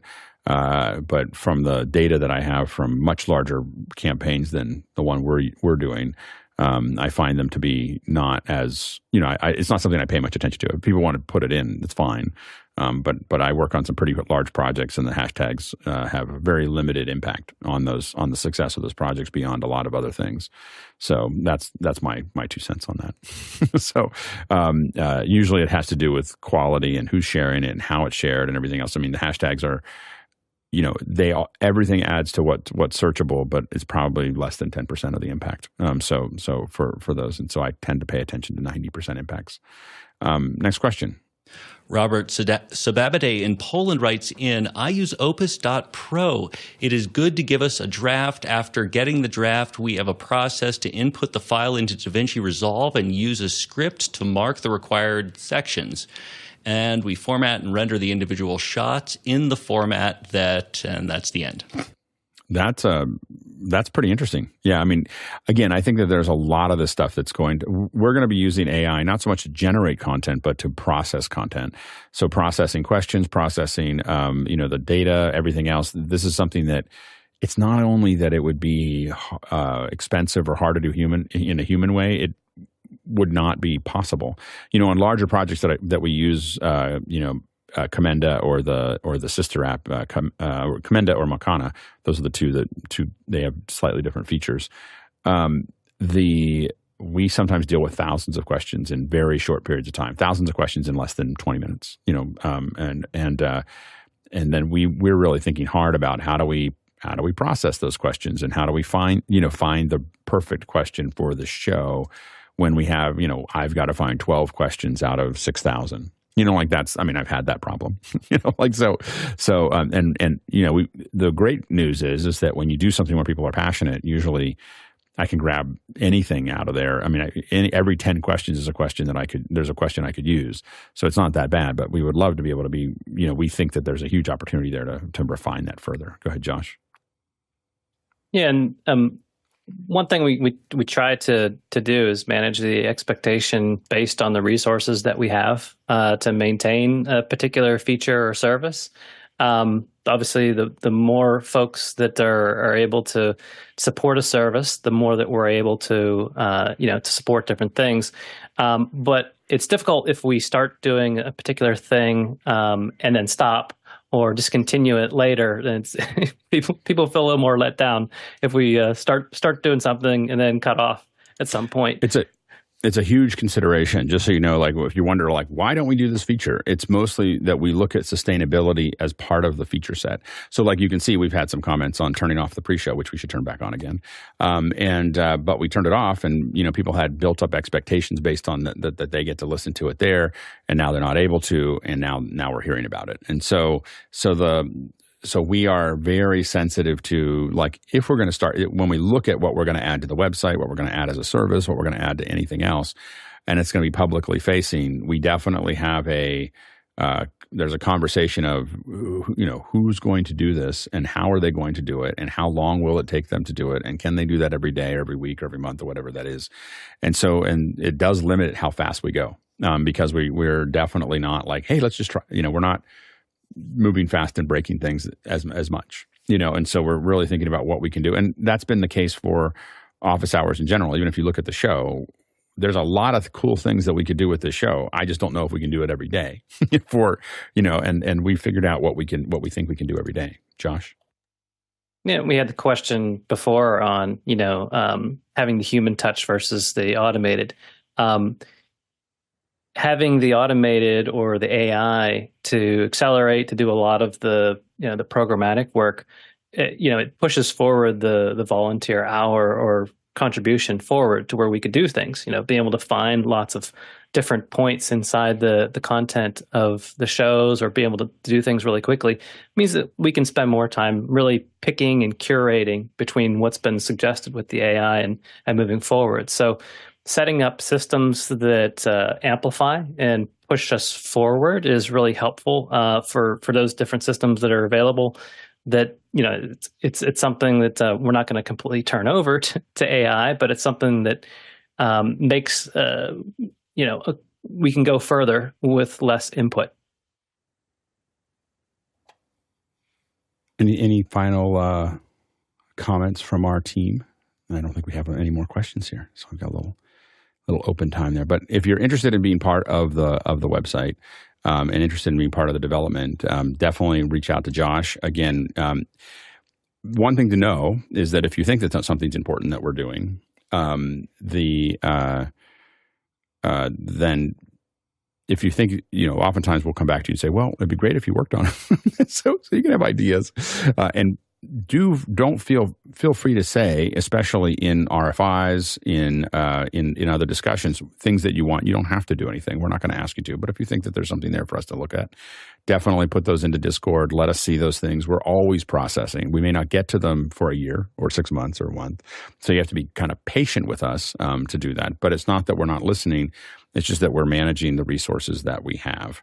Um, and so, uh, so anyway, so that's the you know that's something to kind of um, you know uh, think about there if you are interested in being part of it, whether it's, and again, it doesn't have to be a web resource person. You could be a person who wants to work on the graphic design, wants to work on the thumbnails, wants to work on um, content, research, process, all those things.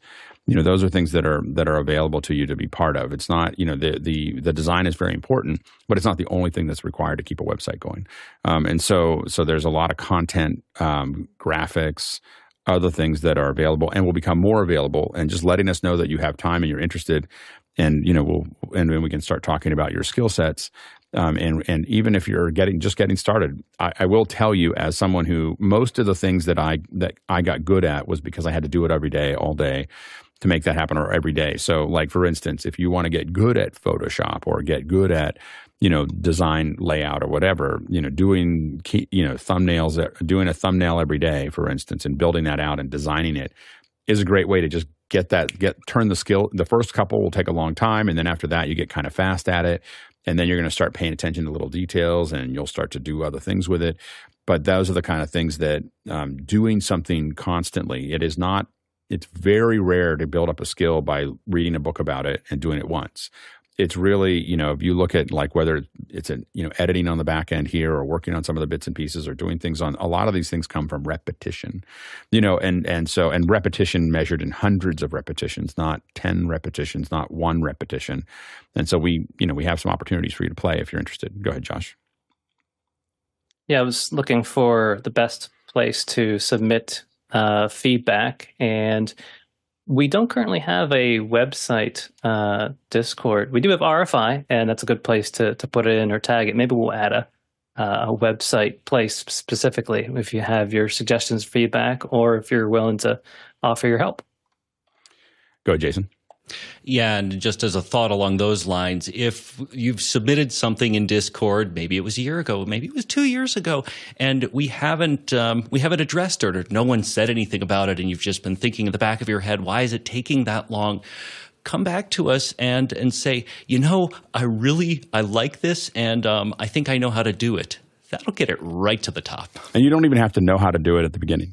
Like, you know, like I mean, the web development, yes, but but for graphics or ideas, a lot of times we don't know what we're doing. We're like, I mean, there wasn't a pre-show coordinator. I mean, that doesn't exist. I mean, it doesn't exist in the same way that we use it.